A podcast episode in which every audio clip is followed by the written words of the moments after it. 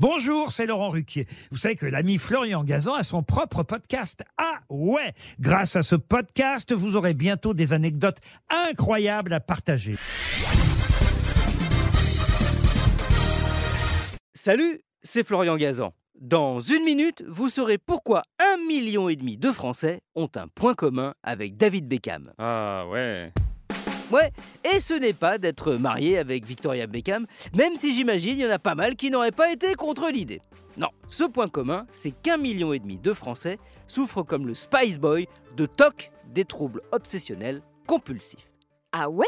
Et ouais, l'ancienne gloire du foot anglais a avoué que depuis tout jeune, il en souffrait. C'est ainsi, a-t-il raconté, que quand il arrive dans une chambre d'hôtel, avant de pouvoir être relax, il doit déballer toutes ses affaires, vérifier que les magazines présents dans la chambre sont parfaitement alignés et ranger toutes les brochures et prospectus dans un tiroir. Chez lui, évidemment, c'est pareil. Par exemple, tout doit aller par paire. S'il s'aperçoit que dans son frigo ses canettes de soda sont en nombre impair, eh bien, il en enlève une et la met dans un placard. C'est d'autant plus compliqué pour lui que son épouse Victoria, paraît-il, est totalement bordélique. Ça le rend fou. Alors pour se calmer, David Beckham a trouvé un moyen étonnant. Ah ouais Ouais, il joue au Lego. Et pas qu'un peu, hein.